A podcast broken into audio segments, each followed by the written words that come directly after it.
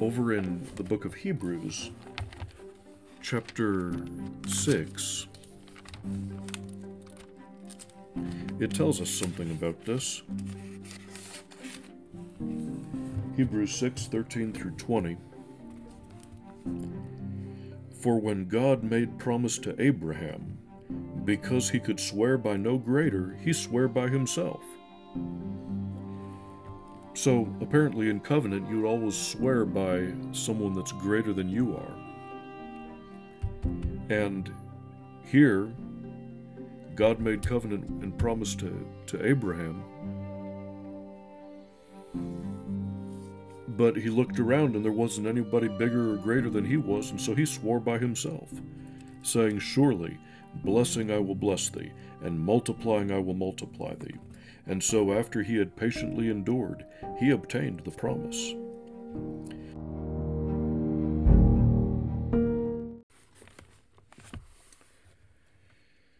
Dear Father, in Jesus' name, I thank you. Thank you for your word. Thank you that the entrance of your word brings light and understanding. I thank you for giving us Outpost Church. I thank you, Lord, for gathering us as a body of believers, for giving us a purpose and continuing to to show us even more clearly what you have for us as a body of believers in Chisago County. Thank you for the privilege of being able to speak the word of God. And I pray that you would anoint my words as I endeavor to explain your holy word that's already anointed. Thank you for utterance in the Holy Ghost, for clarity, for simplicity, and uh, for being able to um, just use use me in in this way. And I pray for for everyone that hears this that according to Colossians 1 that we'd be filled with the knowledge of your will in all wisdom and spiritual understanding, that we'd walk worthy of you, Lord, unto all pleasing, being fruitful in every good work. In Jesus' name, amen. Well, this is your pastor, Nathaniel Johnson, and I am doing a re recording of our service on December 3rd. Um, it's um, Tuesday, just a, a couple days later but I didn't have my microphone on, so so we we had no recording of um, of the sermon anyway. So that's the part that I'm gonna redo, and I'm trusting God to help me with this. It's um it's like something that he said to me a long time ago. You can't be afraid to touch the canvas. All right. Um, fine art and particularly painting, oil on canvas, acrylic on canvas, is something that I really enjoy. And I haven't done much of it in my life, but I, I found a gift there, and it was something that, that I have in years past really, really enjoyed. But there can be a tendency to be so much of a perfectionist that you're actually afraid to touch the canvas. And that's why Bob Ross, if you remember him, was so wonderful because he would talk about happy accidents, things that wouldn't go quite right when he was applying uh, paint to a canvas, but you know, if things were off, then he would be able to modify or fix it and turn it into something else or blend it away, and he'd call those things happy accidents. But we have to get to the point eventually where we just trust God and we step out by faith and uh, step into the things that He's called us to do, whatever those things may be. And so, speaking and uh, preaching for me is is one of those things that's a new thing, and that's what I'm. We just trust God for for this to sound right and come together. Amen. Last uh, Sunday, I left off in Genesis 15 where God is offering a covenant to Abraham. And he didn't force him to take it. He offered it to him like as like a, a proposition. He had already started dealing with Abraham um, to to move to um, move to a land that I will show you, to leave family members behind, and it got to and and Abraham started responding to God and taking steps of obedience. And when God works with us in our lives, that's that's how God becomes more and more real to us. When we respond to Him, when we respond to the things that the Holy Spirit uh, nudges us to do, and and then He'll tell us something else, and we respond again, and we respond another time, and we respond yet again. That um, you know, even if even if it's as simple as roll out of bed, get on your knees, lift your hands to me. You respond to God. And then and, and then he becomes more real. How do people get possessed by the devil? By responding to the wrong voice and the wrong spirit and the wrong suggestions. And they keep yielding and yielding and yielding until the enemy has has them bound and chained and shackled to the wall uh, and and just totally oppressed, if not possessed. Um, that's not us. We, by faith, respond to the the nudging, the leading of the Holy Ghost in our hearts, and that's where He He speaks to us. Um, and um, also a comment. I, I guess I, I, did on Sunday make some preliminary comments about um, the concept of a chosen people. Um, God started with Adam and Eve. The earth quickly, you know, when they when they fell into sin, then immediately it impacted their their um, their first children, Cain and Abel, and then and who essentially canceled each other out as far as a godly line. Abel was dead, and Cain was was on a path that was not godly, and uh, so then they had Seth, and he he became the first uh, of of a godly line that would acknowledge God. But some generations down down the line, the earth was so fallen away and corrupted that God told Noah to, to build an ark for the saving of of him and and his family. And there's there's reasons for that.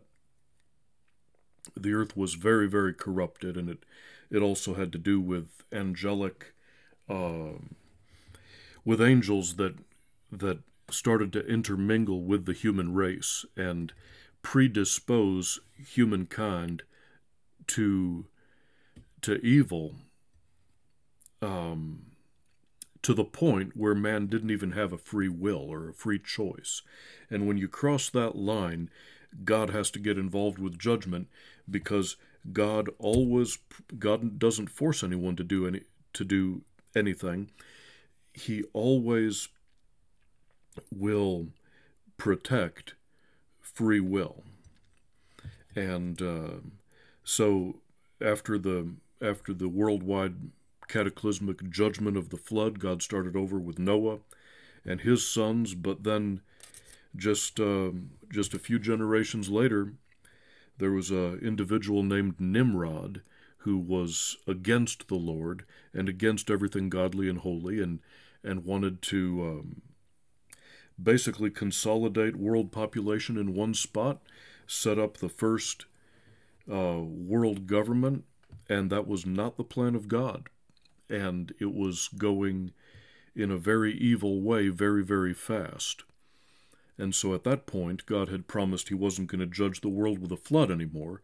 He was going, but but he, he needed to scatter and break up the um, the effort that was going on, because he said these these people here, and they were in southern Iraq.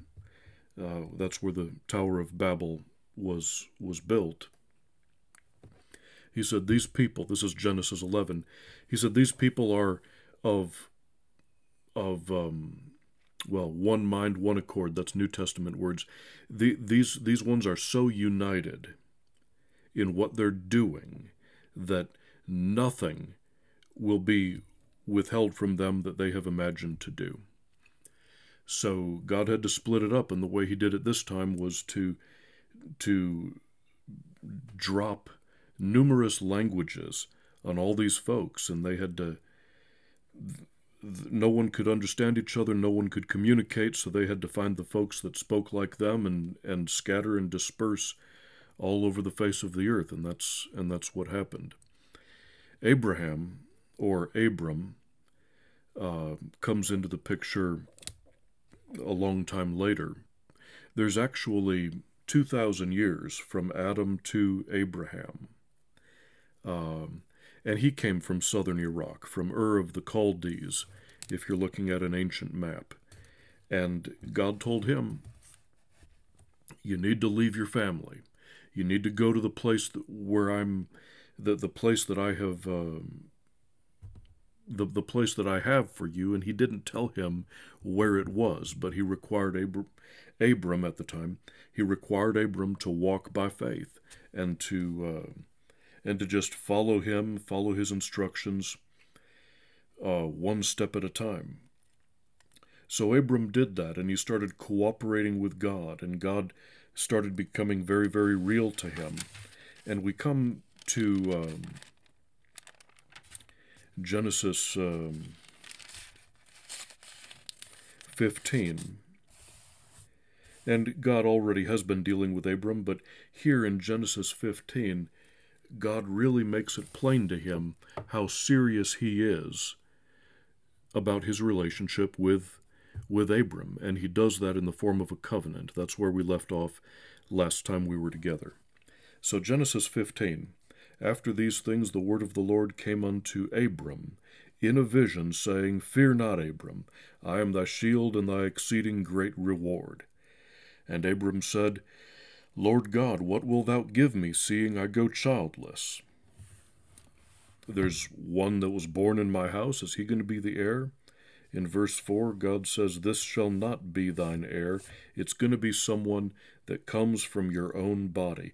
In verse 5, he, the Lord brought him forth abroad, and said, Look now toward heaven, tell the stars if thou be able to number them. And he said unto him, So shall thy seed be. Uh, there is a there is a time after that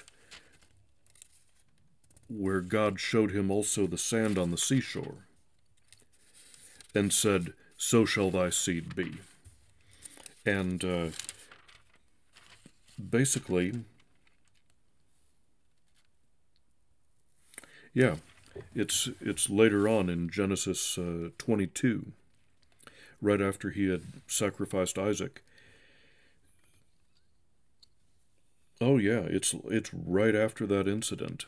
In Genesis 22 verse 16,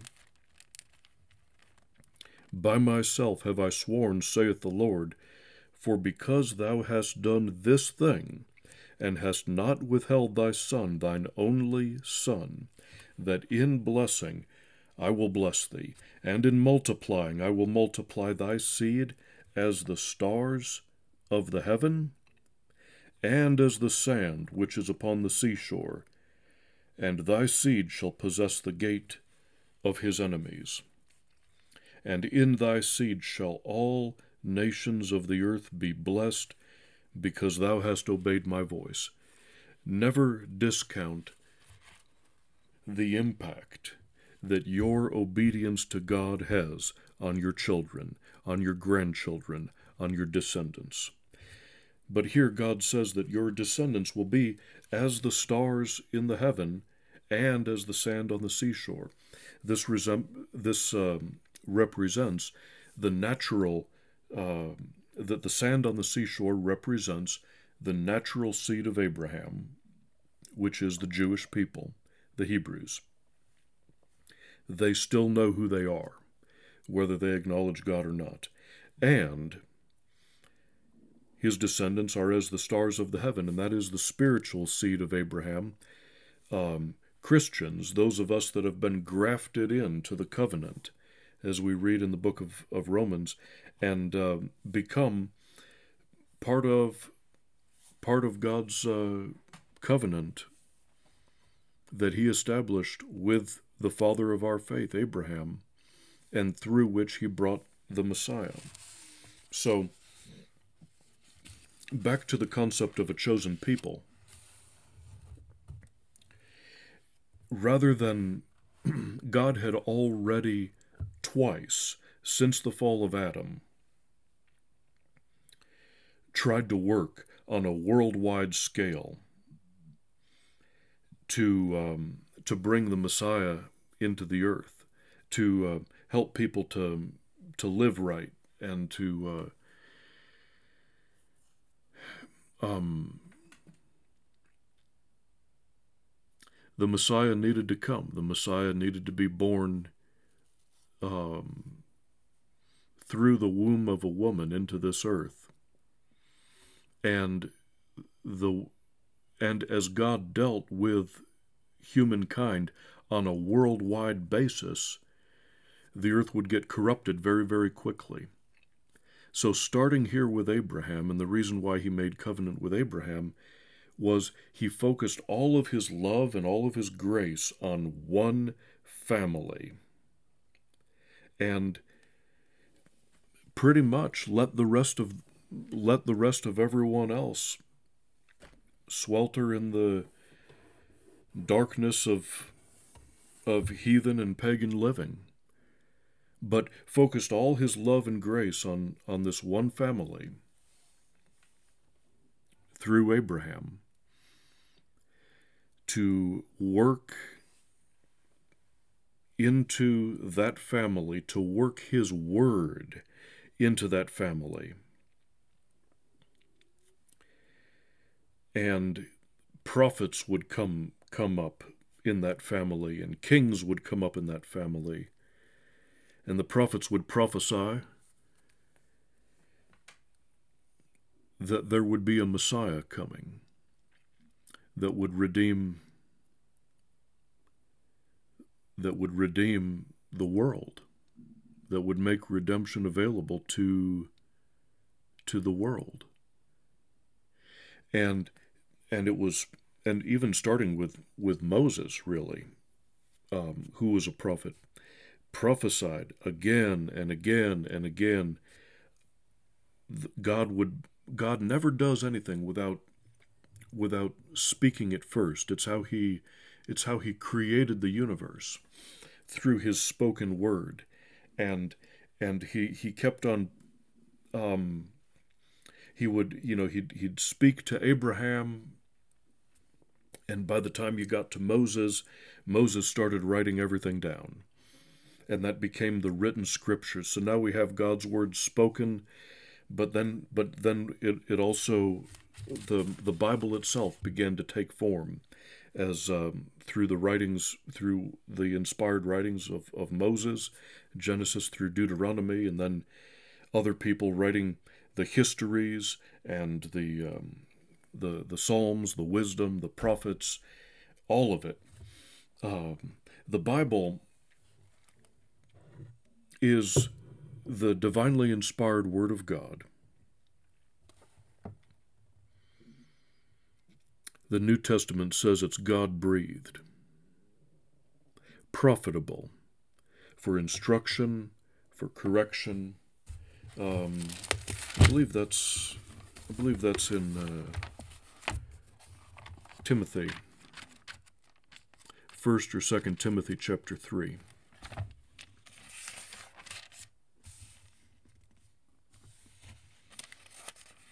Second Timothy.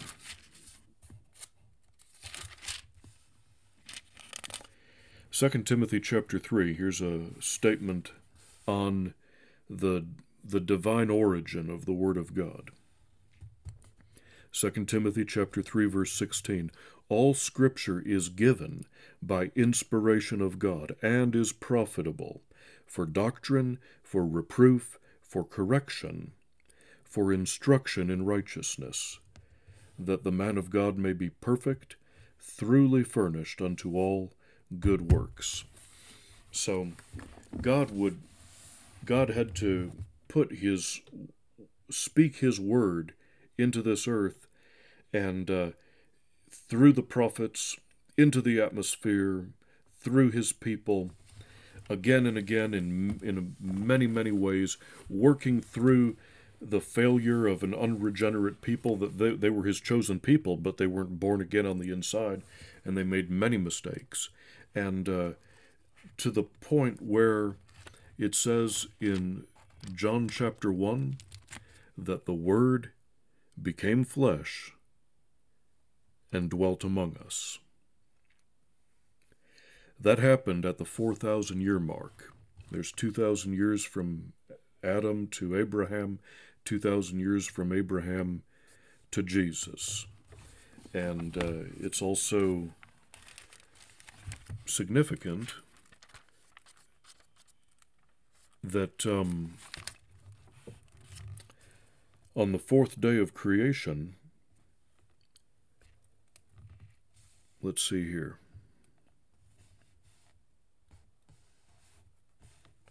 Second day, third day.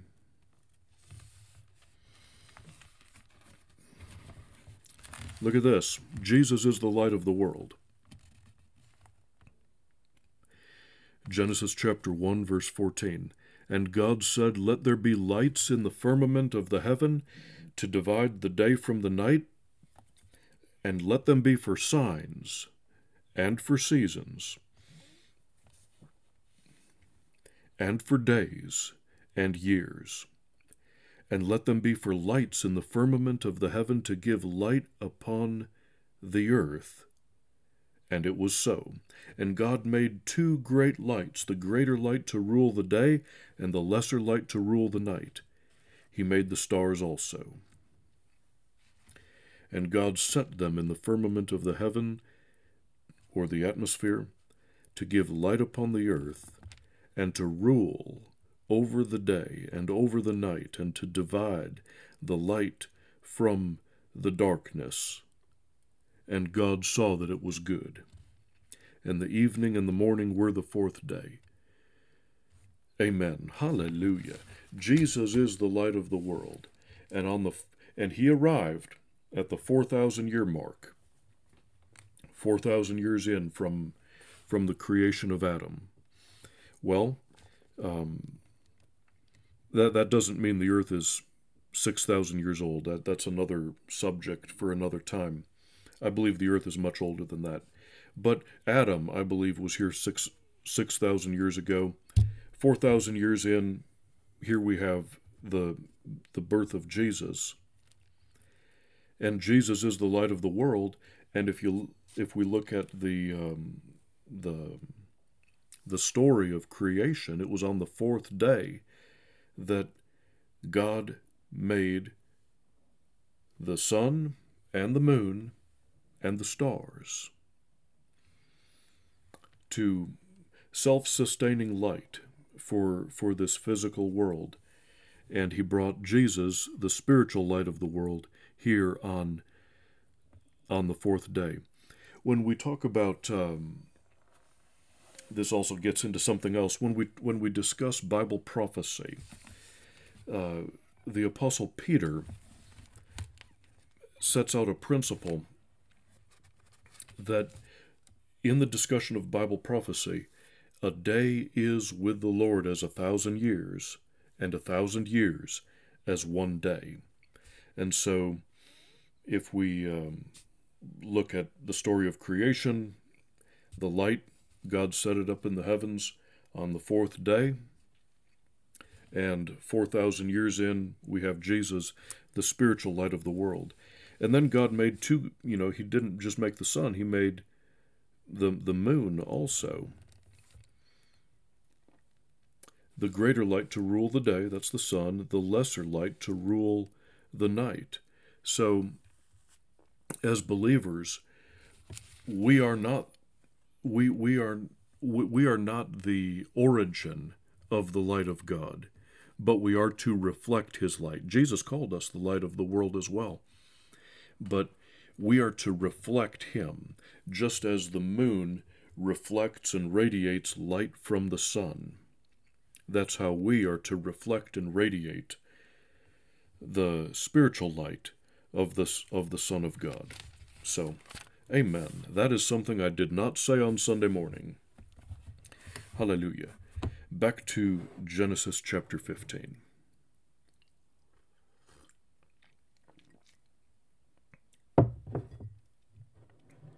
So that's a little background on the concept of a chosen people. And here, God starts getting very, very serious with with Abraham.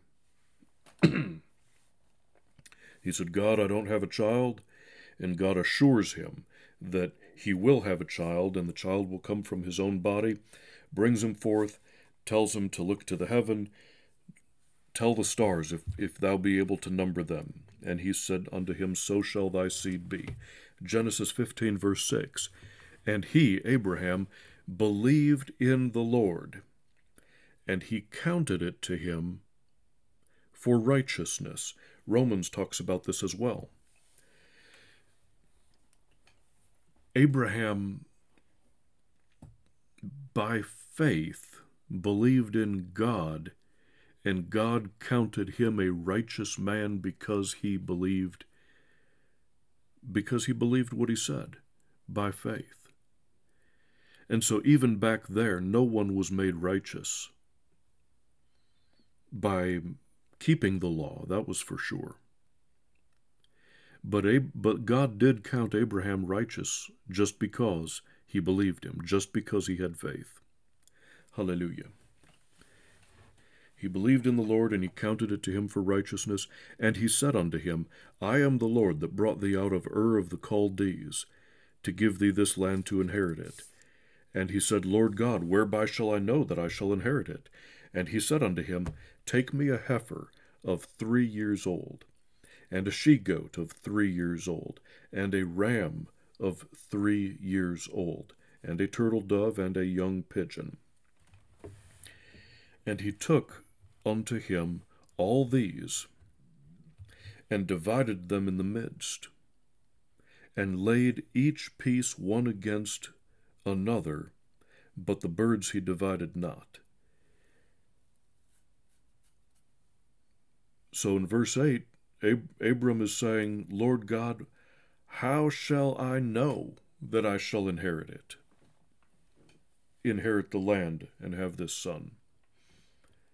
And God said, Okay, go get these animals. Cut them in half.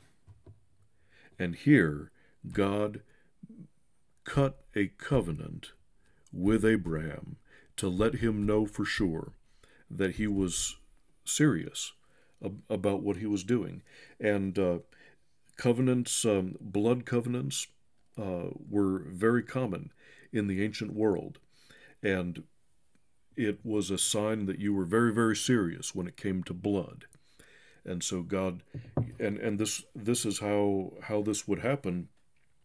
These animals were cut um, from the head down the backbone, all the way down the spine, and then entirely cut in half. So one half was over was laid over to the right, one half was laid over to the left, and a channel of blood would fall right in the center as each animal was divided in half, the blood would flow, fall right in the center, and the pieces would be on each side. Okay?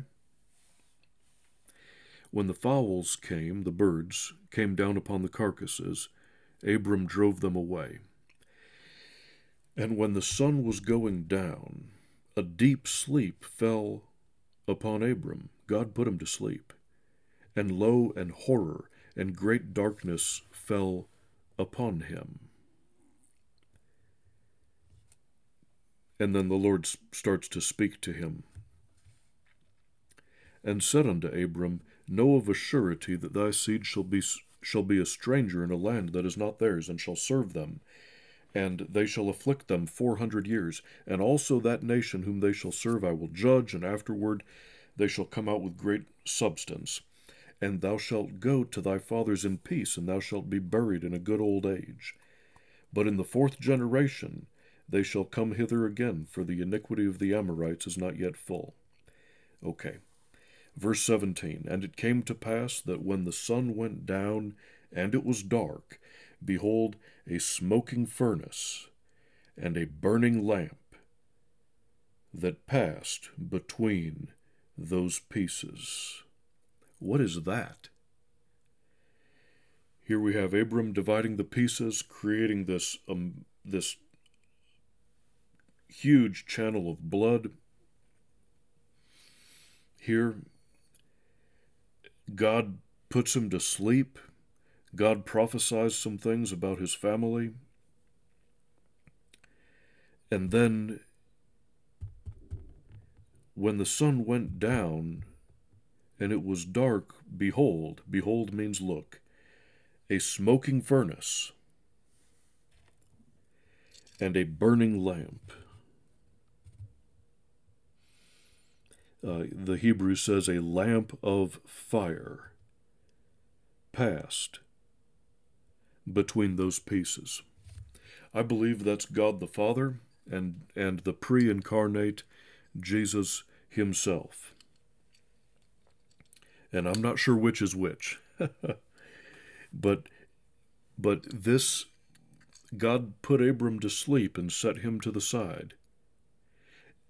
And rather than Abram walking through that blood and pledging himself to God, it was it was God and Jesus walking through that blood and passing between those pieces. And that's how covenant was made. The covenant partners would the, the ones making covenant together would actually they, there was that channel of blood between the bloody pieces that would were set one side and the other side and they would walk in a figure eight through that blood pledging themselves their lives their families and everything that they had to each other. And that that, that was how how blood covenant happened way back there. So in the same day the Lord made a covenant with Abram, saying, Unto thy seed have I given this land, from the great river of Egypt, that would be the Nile, unto the great river, the river Euphrates. And then he lists tribes that inhabit all these areas.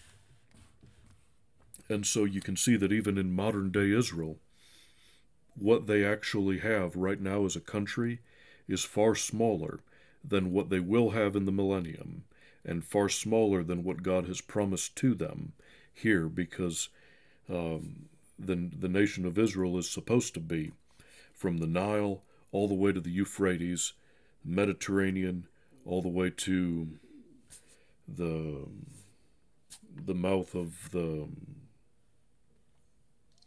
the body of water at the southern part of Iraq. So that's that's God making a covenant with Abram right there. And uh, one thing about that I need to say is that over in the book of Hebrews, chapter 6, it tells us something about this. Hebrews 6 13 through 20. For when God made promise to Abraham, because he could swear by no greater, he swore by himself.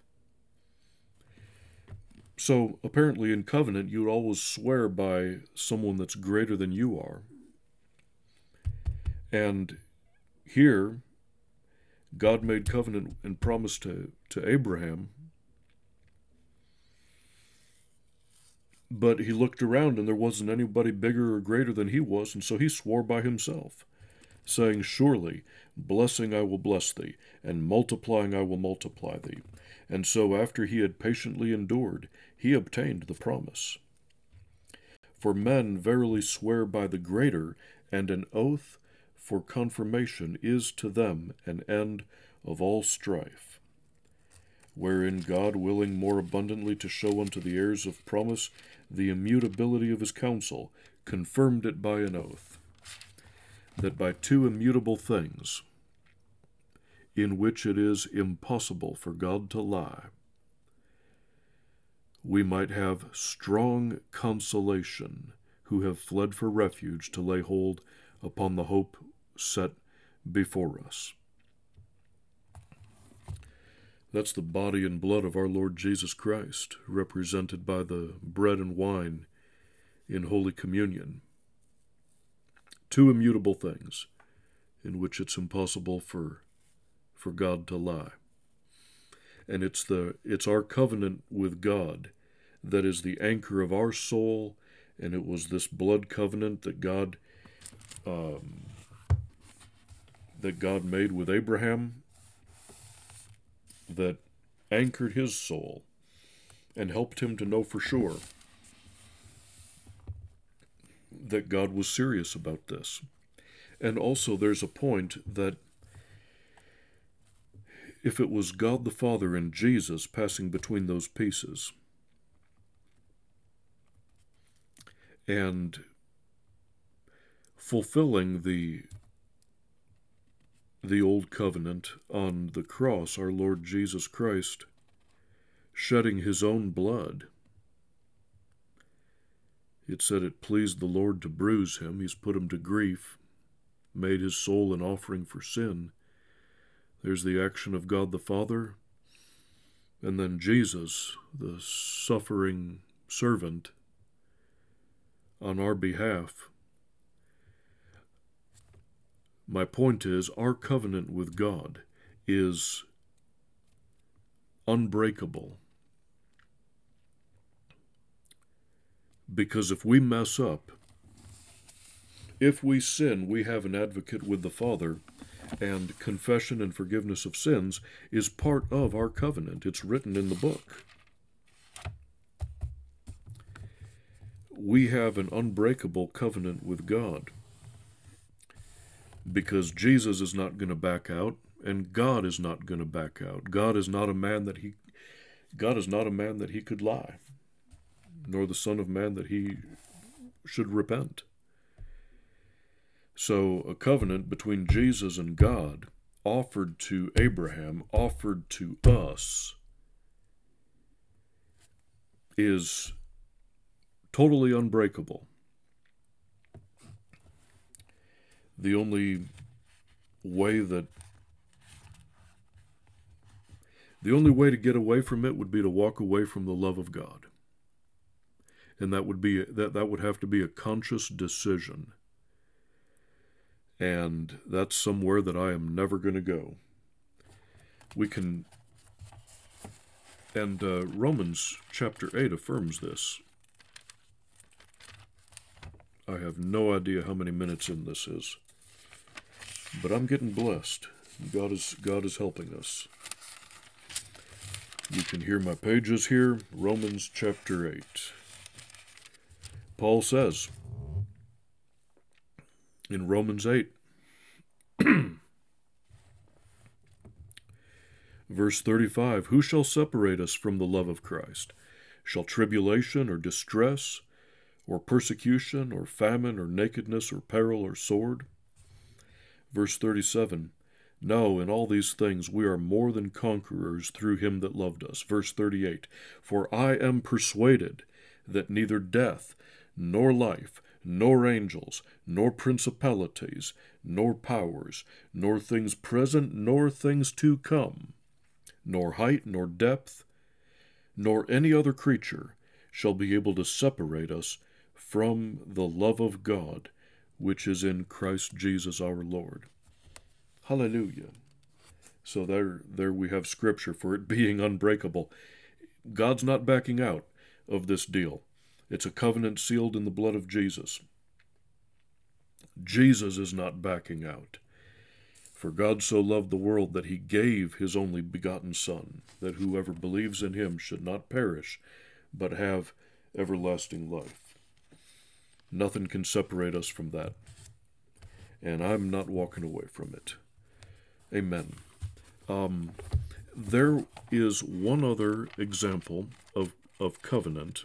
I, actually, there's more than that. I mean, I in material that I was reading, um, they said Abraham also cut a covenant with Abimelech, who was a who was a uh, a Philistine king uh, back in Abraham's time.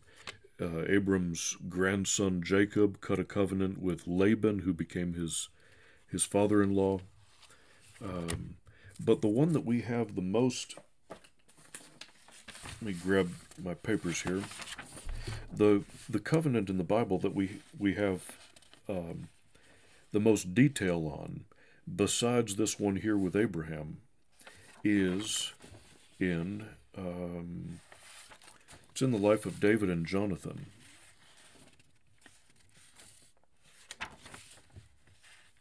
And we're going to be going to 1 Samuel chapter 18. Let me answer something before we get there. Why why does blood have to be involved? This is a eternal principle of God. And the answer is in Leviticus chapter 17 verse 11. So I'll read that to you real quick. Leviticus chapter 17 Moses is discussing the, the Day of Atonement. And um, in verse 11 it says, For the life of the flesh is in the blood, and I have given it to you upon the altar to make an atonement for your souls, for it is the blood that maketh an atonement for the soul. Remember when Cain killed Abel? God said, Your brother's blood cries out to me from the ground. When an animal or a human loses their blood, the body dies because the life of the flesh is in the blood. And so throughout the Old Testament when when animal sacrifices were were employed to by by the commandment of the Lord to uh, to cover the sins of the people, those animal sacrifices just covered their sins. And, and it was only for a temporary period of time. Those sacrifices would have to be repeated again and again and again, many times through a person's life, at great expense to them as well. But then the book of Hebrews tells us that Jesus shed his own blood once for all. And though and and his blood is greater than animals' blood. His blood was this is the blood of the, the perfect, sinless Son of God, the Lamb of God, who came to take away the sin of the world, and and his his blood doesn't just cover sins temporarily, it washes them away. Hallelujah. And so, in our covenant with God, the purpose of the blood is for the remission of sins. When a sinner comes to Jesus and understands Jesus' sacrifice and and uh, and asks Jesus for the salvation that he purchased for him on the cross, that sinner is saved by the blood of Jesus. And then as we continue in our Christian life, sin does occur from time to time. And the more we grow, the, the, the, the fewer those times should be, because we're supposed to be growing and, and uh, making less mistakes. But um, the sinner is saved by the blood of Jesus, and then the Christian is cleansed whenever he needs cleansing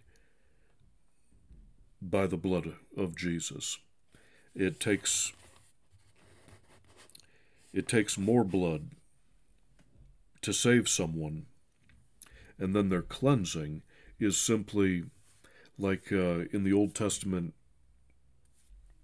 Moses would sprinkle the blood on the people. It would be a sprinkling of blood to um, to cleanse them of, of their sins. And um, so we can't make too much of, of the blood of Christ. When Jesus shed his blood for us, he gave his life for us, because the life of the flesh is in the blood, and in covenant, two, two lives and two bloods are mingled together. Um, and we can see that we're, we're going to see this here in um, 1 Samuel chapter 18. Oh boy. Okay, I've been going on a little longer than I intended to. 1 Samuel chapter 18, verses 1 through 4.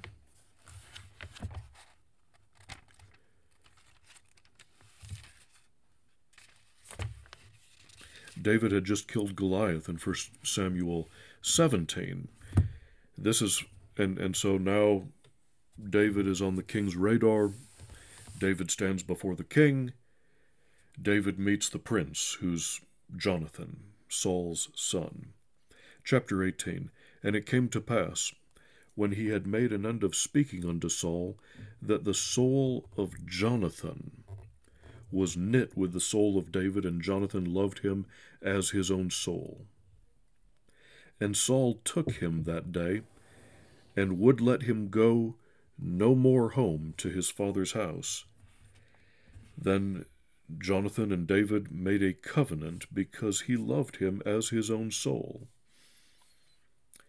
And this wasn't any kind of a of a of a weird perverse love, um, but rather a, a godly friendship. And so because they just they, they, they, they just connected, David and Jonathan. Obviously the anointing is attractive and and uh, Jonathan sees the anointing of God on David in killing Goliath and on David's words and and just David's life before God in worship and prayer and just what a man David was. And that was attractive to Jonathan. And Jonathan said I want to associate with that. I want to be this guy's best friend and they made a covenant together.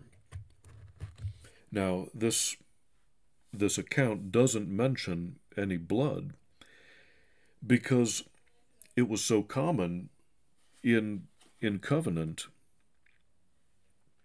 that they it, it, it would always happen blood was always a part of it and anyone reading this would know it so they just didn't even mention it but they mentioned other parts of covenant that uh, that always happened. Here it says in 1 Samuel 18, verse 4 And Jonathan stripped himself of the robe that was upon him and gave it to David, and his garments, even to his sword, and to his bow, and to his girdle. Okay? Jonathan gave what he had to David. David reciprocated and gave what he had to Jonathan. So obviously, Jonathan is the king's son, and and uh, Jonathan has has wealth and privilege, and uh, nice weapons and accessories and cool stuff like that. What does David have? A shepherd's garment, a um, you know the makings of a leather strap tied together for a belt, uh, a stone and a sling. But they exchanged things, and this was a this was a real a real covenant. There's a book that I've been studying through um, uh, and uh, listening to actually on, on audiobook called The Miracle of the Scarlet Thread by Richard Booker. And this book is probably almost 40 years old. But um, let me read just a little bit about this.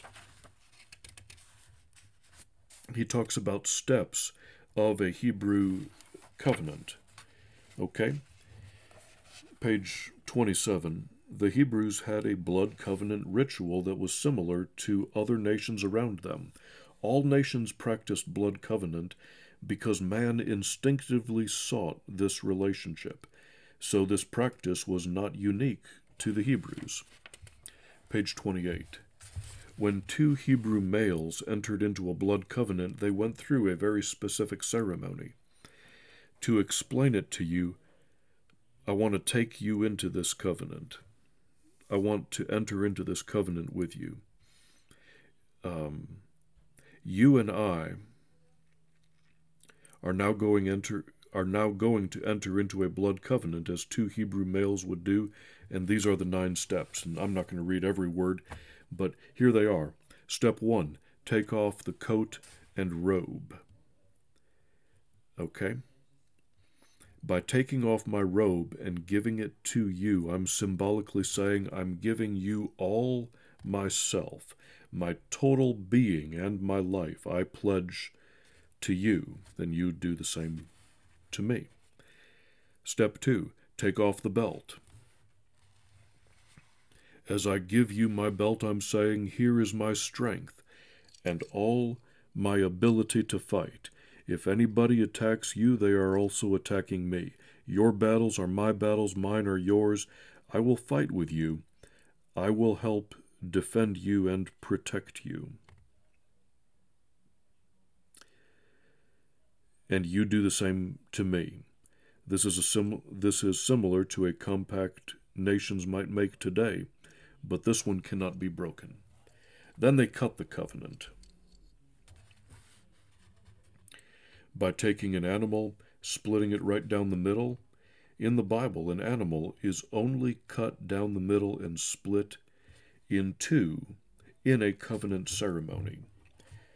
After we split the animal, we lay each half to the side of us and stand in between the two bloody halves with our backs to each other. Then we walk right through the bloody halves, making a figure eight, and come back to a stop facing each other. In doing so, we are saying two things. First, we are saying that we are dying to ourselves, giving up the rights to our own life and beginning a new walk with our covenant partner unto death. You see, in this covenant, each half of the dead animal represents us. And second, since the blood since the blood covenant is the most solemn pact, we each point down to the bloody animal split in two and say, God do so to me and more if I ever try to break this covenant. Just split me right down the middle and feed me to the vultures because I tried to break the most sacred of all compacts. Step 4 Raise the right arm and mix blood. Then we raise our right arms, cut our palms, and bring them together. As we do, our blood intermingles. Then we swear allegiance to each other. As our blood intermingles, we believe our lives are intermingling and becoming one life. This is because our blood is our life, and to intermingle blood is to intermingle life. So we are putting off our old nature and putting on the nature of our blood covenant partner. We too are becoming one. Man has always believed that intermingling blood is intermingling life.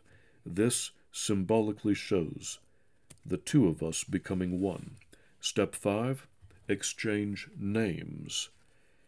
Then, as we stand there with our blood intermingling, we exchange names. I take your last name as part of my name, and you take my last name as part of your name. And so there are you you will see um, people that have a hyphenated last name, and the origins of, of that go back to go back to this. So Jones and Smith cut a covenant together, and um, Smith becomes Smith dash Jones, and Jones becomes Jones dash Smith. Step six: make a scar. The next step is to rub our blood together and make a scar as, permanent, as a permanent testimony to the covenant. In other words, yeah, do something to the cut where where it won't heal and disappear, where there will always be left a scar there. I've heard of gunpowder being rubbed into wounds like this. Um, other things. It will always be there to remind us of our covenant responsibilities to each other. It is the guarantee of our covenant. Step 7 Give covenant terms. Then we stand before witnesses and give the terms of the covenant. I say, All my assets are yours, all my money, all my property, all my possessions are yours. If you need any of them, you don't even need to ask. Just come and get it. What's mine is yours, what's yours is mine. If I die, all my children are yours by adoption, and you are responsible for my family. But at the same time, you also get my liabilities.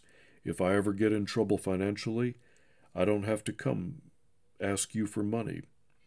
I come to you and say, Where is our checkbook? We are in covenant. This is so good. In our covenant with God, God has all the assets and we have nothing but liabilities. God has everything good and we have we're we're the ones with all the lack, all the mistakes, all the sin, all the all the liabilities. But he assumes responsibility for us and we get complete total redemption out of our covenant with God. It's it's the best if anyone gets the short end of the stick, it's God. But then when we function in our covenant with God in the Christian life, we can give God something that he does not have by bringing other people into reconciliation with God that's the one thing that God does not have is other is other people.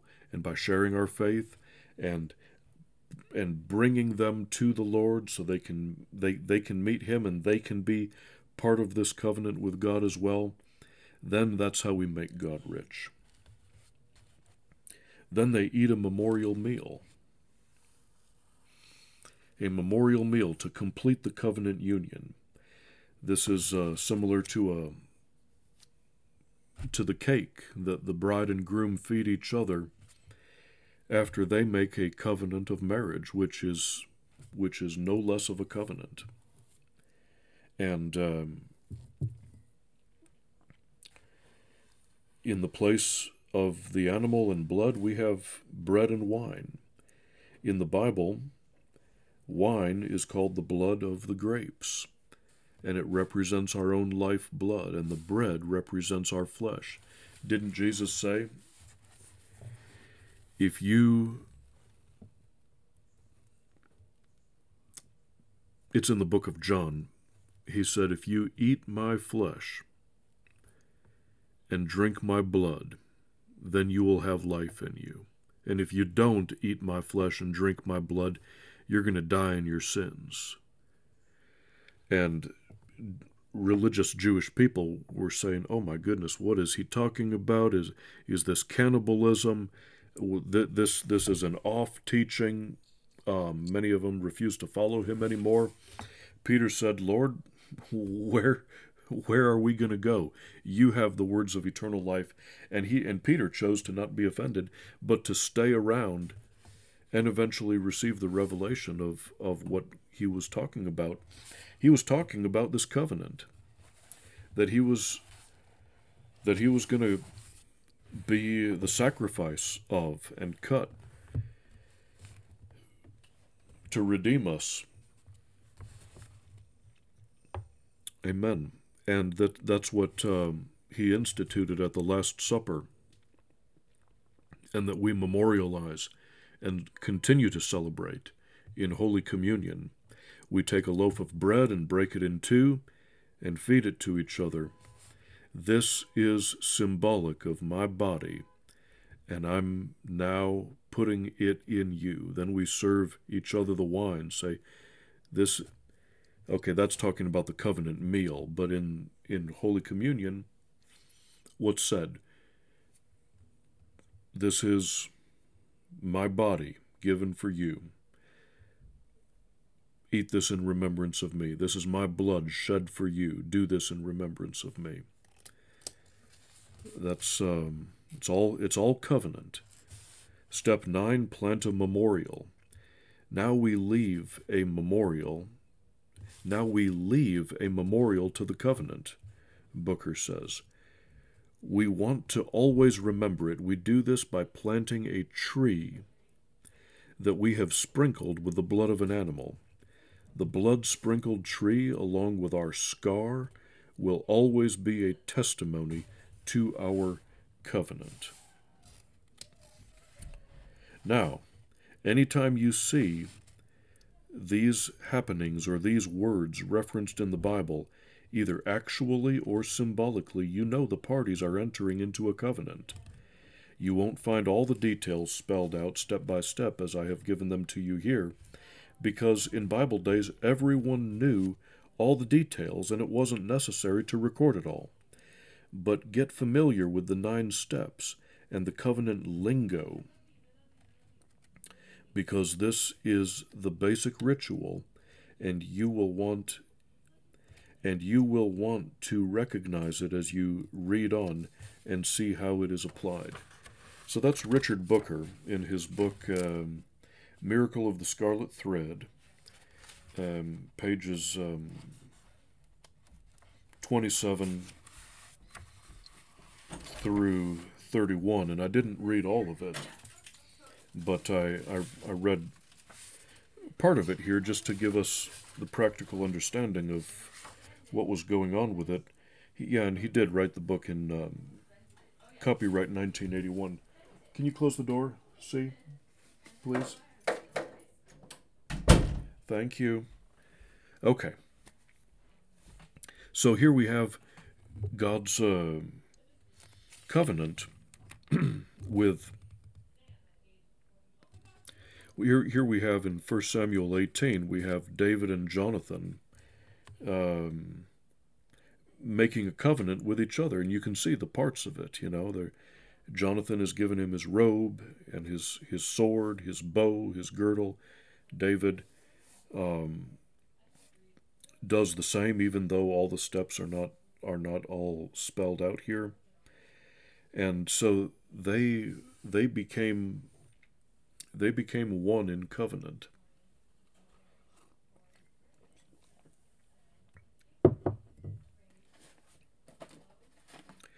I think I may have to divide this teaching into two parts. But um,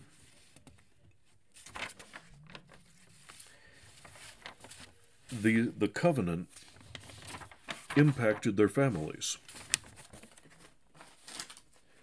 Let me find my next page in the in the notes here. This was so so cool uh, 1 Samuel chapter 20. So let's move two chapters to the right.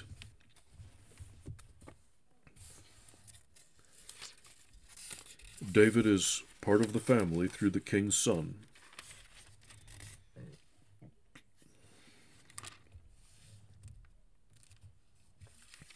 Verse um, I don't think Saul knew about this covenant. Saul didn't know about this covenant that Jonathan made with, with David.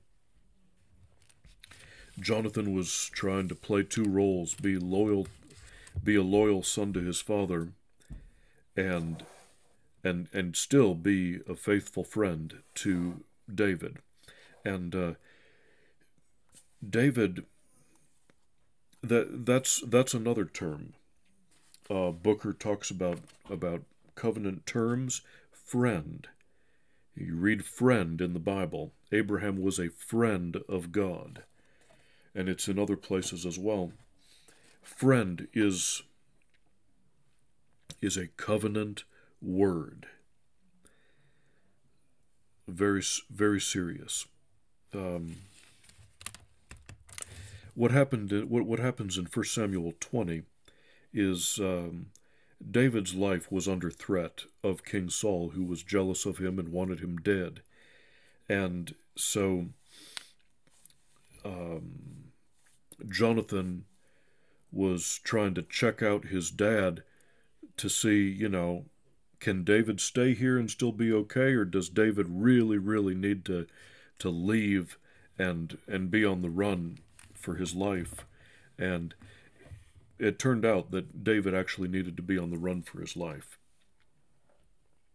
And so um, Jonathan arranged a secret uh, sign for David. David was hiding in a field. Jonathan goes out there with with a, a young boy for archery practice, and said if the arrows run long, if they go too far, then you're going to know that you you need to leave. And and that's what that's what Jonathan did. He shot the arrows too far. The young lad collected them, went back into the city. David steps out from where he was hiding. This is probably the last time they ever saw each other in the flesh. And they they had a, a brief goodbye and never saw each other again. It says, As soon as the lad was gone, David arose out of his place. This is 1 Samuel 20, verse 41. David arose out of a place toward the south and fell on his face to the ground and bowed himself three times. And they kissed one another and wept with and wept one with another until David exceeded. And Jonathan said to David, Go in peace. Forasmuch as we have sworn, both of us, in the name of the Lord, saying, The Lord be between me and thee, and between my seed and thy seed forever. And he arose and departed, and Jonathan went into the city. Okay, so that's uh, indication of, of the of the covenant that they had with each other. Then let's move to First Chronicles chapter 8.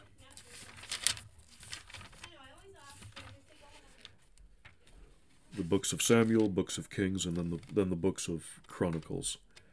Uh, First Chronicles chapter 8.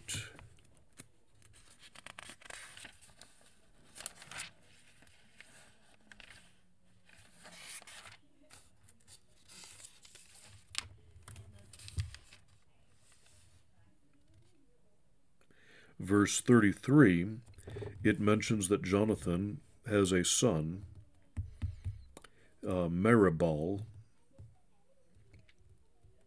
and Meribbaal begot Micah. All right. Um, that's all it says right there. We need to move back to 2 Samuel chapter 4. And here we have when David took over the kingdom. Now, in ancient times, there there were no democracies, okay? That's very, very new on the world stage. A republic or a or a democracy. Well, I guess Athens had a um, somewhat of a democracy that I I'd have to study and and Rome had a republic that um, didn't make it very long, but uh, but here we're dealing with monarchies, dictatorships, you could say. But there was a king that was just the supreme ruler, all the power concentrated in one man. And in ancient times, when a new king came to power, if it wasn't a son succeeding his father, if it was if um, if if the kingship went to a different family altogether, then family members of the original king's family were very very afraid, were running for their lives because the new king would come to power and kill all the family members of the previous king. So that there would be no one in that family that stands up one day and says, Oh, well, the throne actually belongs to me because I'm the heir, and and um, turns it into a revolution to bring the kingship back into his family line. So um, Saul not only hated David and, and wanted to kill him, saw David as a threat to, to his throne, but he also poisoned his whole family with lies about David. Um, and like I said, it was the order of the day. You know, a new king comes to power. The previous um, king's family gets entirely wiped out. Well, when King David came to power, Saul's family heard about it. They heard that Jonathan was dead, Saul was dead, and now they are running for their lives. And it says in first in 2 Samuel chapter 4 verse 4, and Jonathan Saul's son had a son that was lame of his feet. He was 5 years old when the tidings came of Saul and Jonathan out of Jezreel. And his nurse took him up. So this nurse picks up Jonathan's son and fled. And it came to pass, as she made haste to flee, that he fell and became lame, and his name was Mephibosheth. Wow.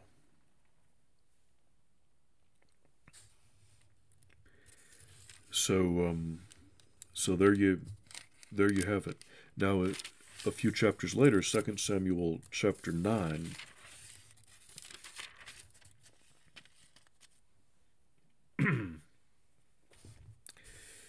David is now very established in, in, in his kingdom.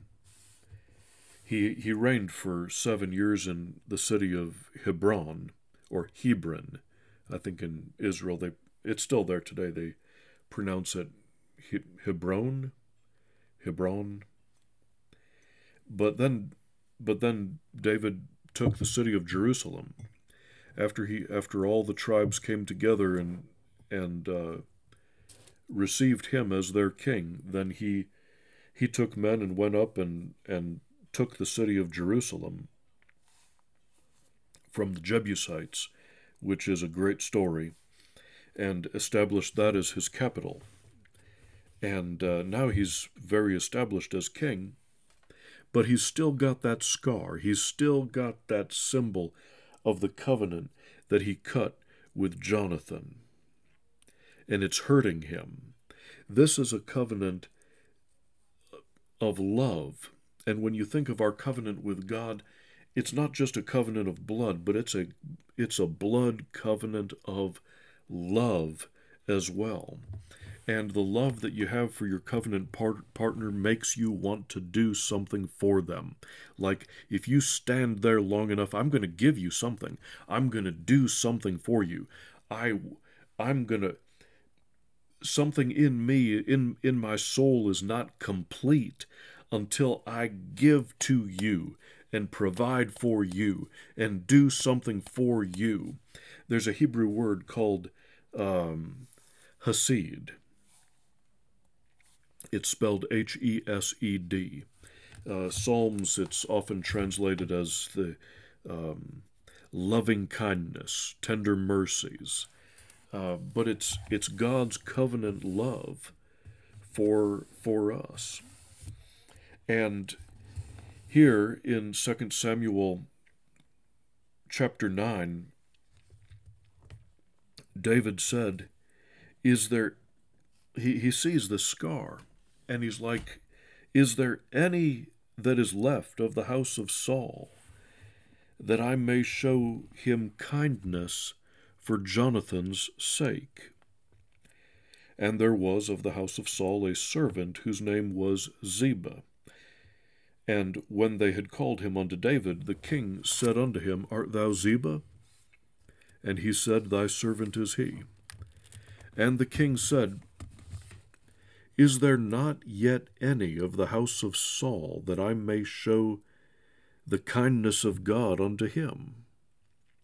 And Ziba said unto the king, Jonathan hath yet a son, which is lame on his feet. And the king said unto him, Where is he? And Ziba said unto the king, Behold, he is in the house of Machir, the son of Ammiel, in Lodebar. Then King David sent and fetched him out of the house of Machir, the son of Ammiel, from Lodebar. Now, in this Mephibosheth, you see, he's been lied to. He's been told David hates you, David wants to kill you. Mephibosheth is, is thinking he's going to probably die right now. He's like, oh my goodness, they finally found me. I was trying to hide my identity, I was trying to hide my location. Somebody squealed on me. Now I'm going to be dead. Now, when— Mephibosheth, 2 Samuel chapter 9 verse 6.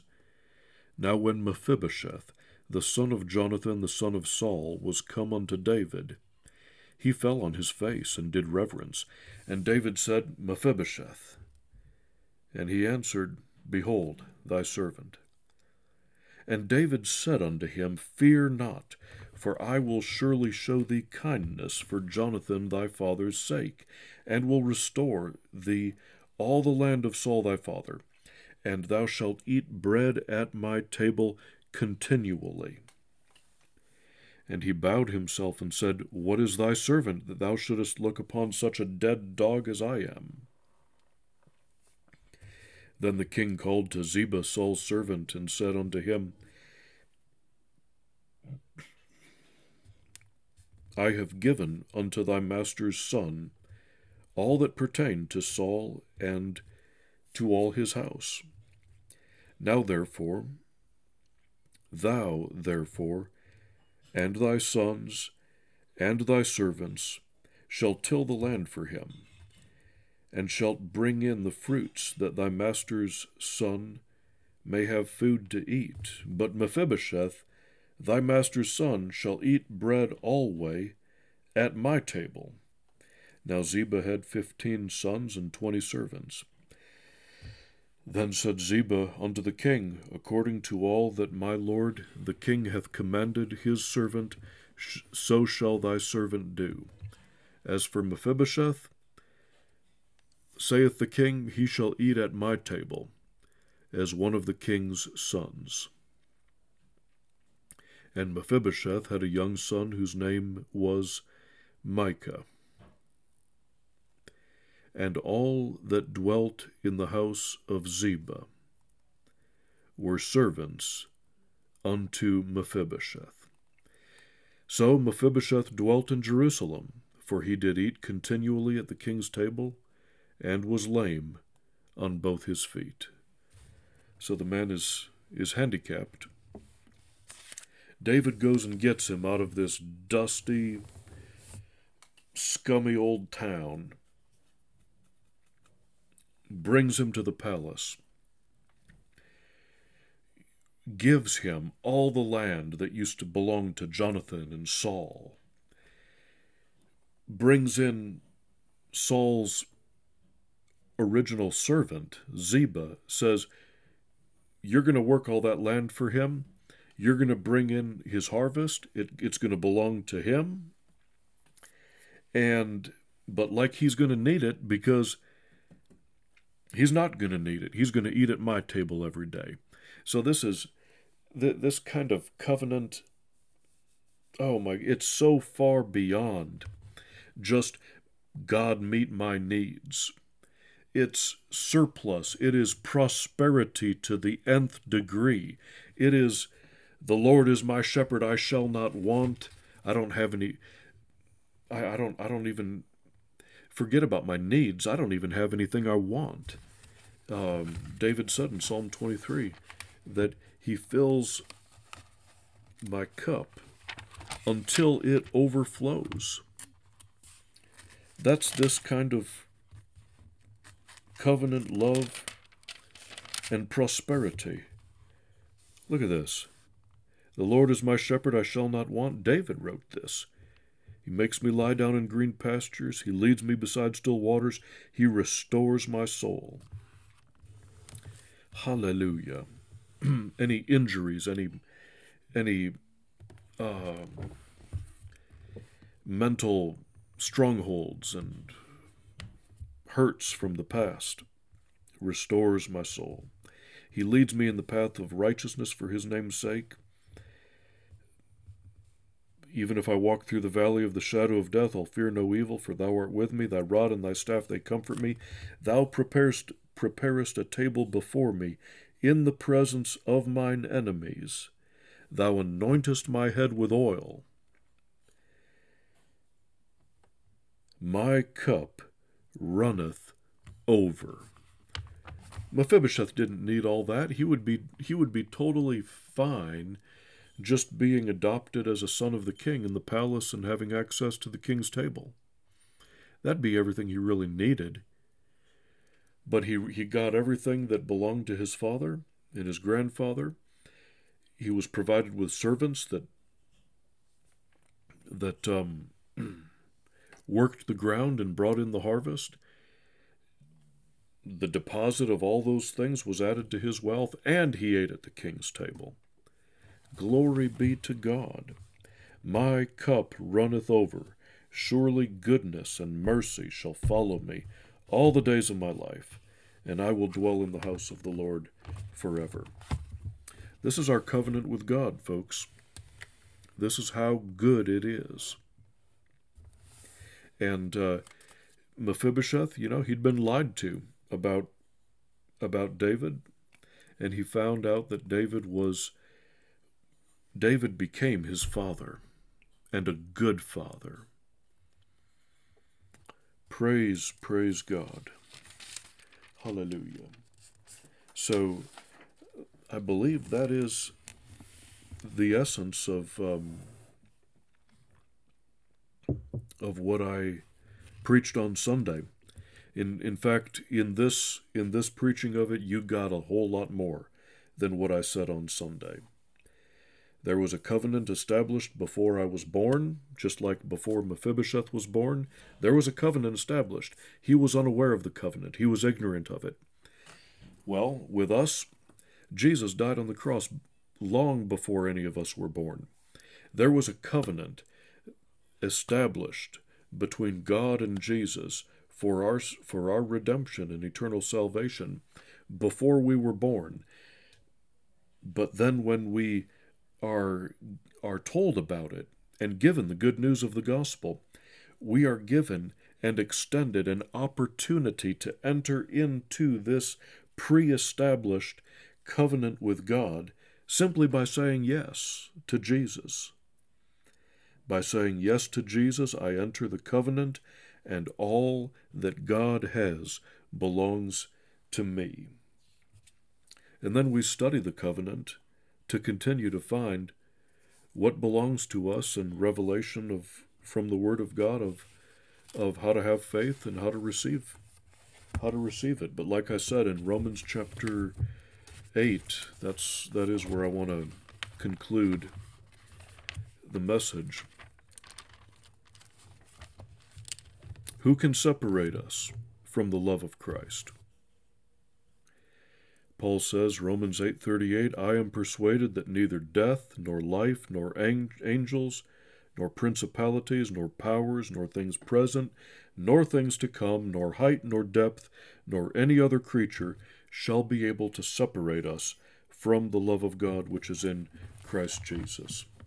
If you'd like to enter this covenant with God right now, by believing, by choosing to believe that Jesus loves you, that he died on the cross for your sins, and that God raised him from the dead on the third day. That's what you must believe.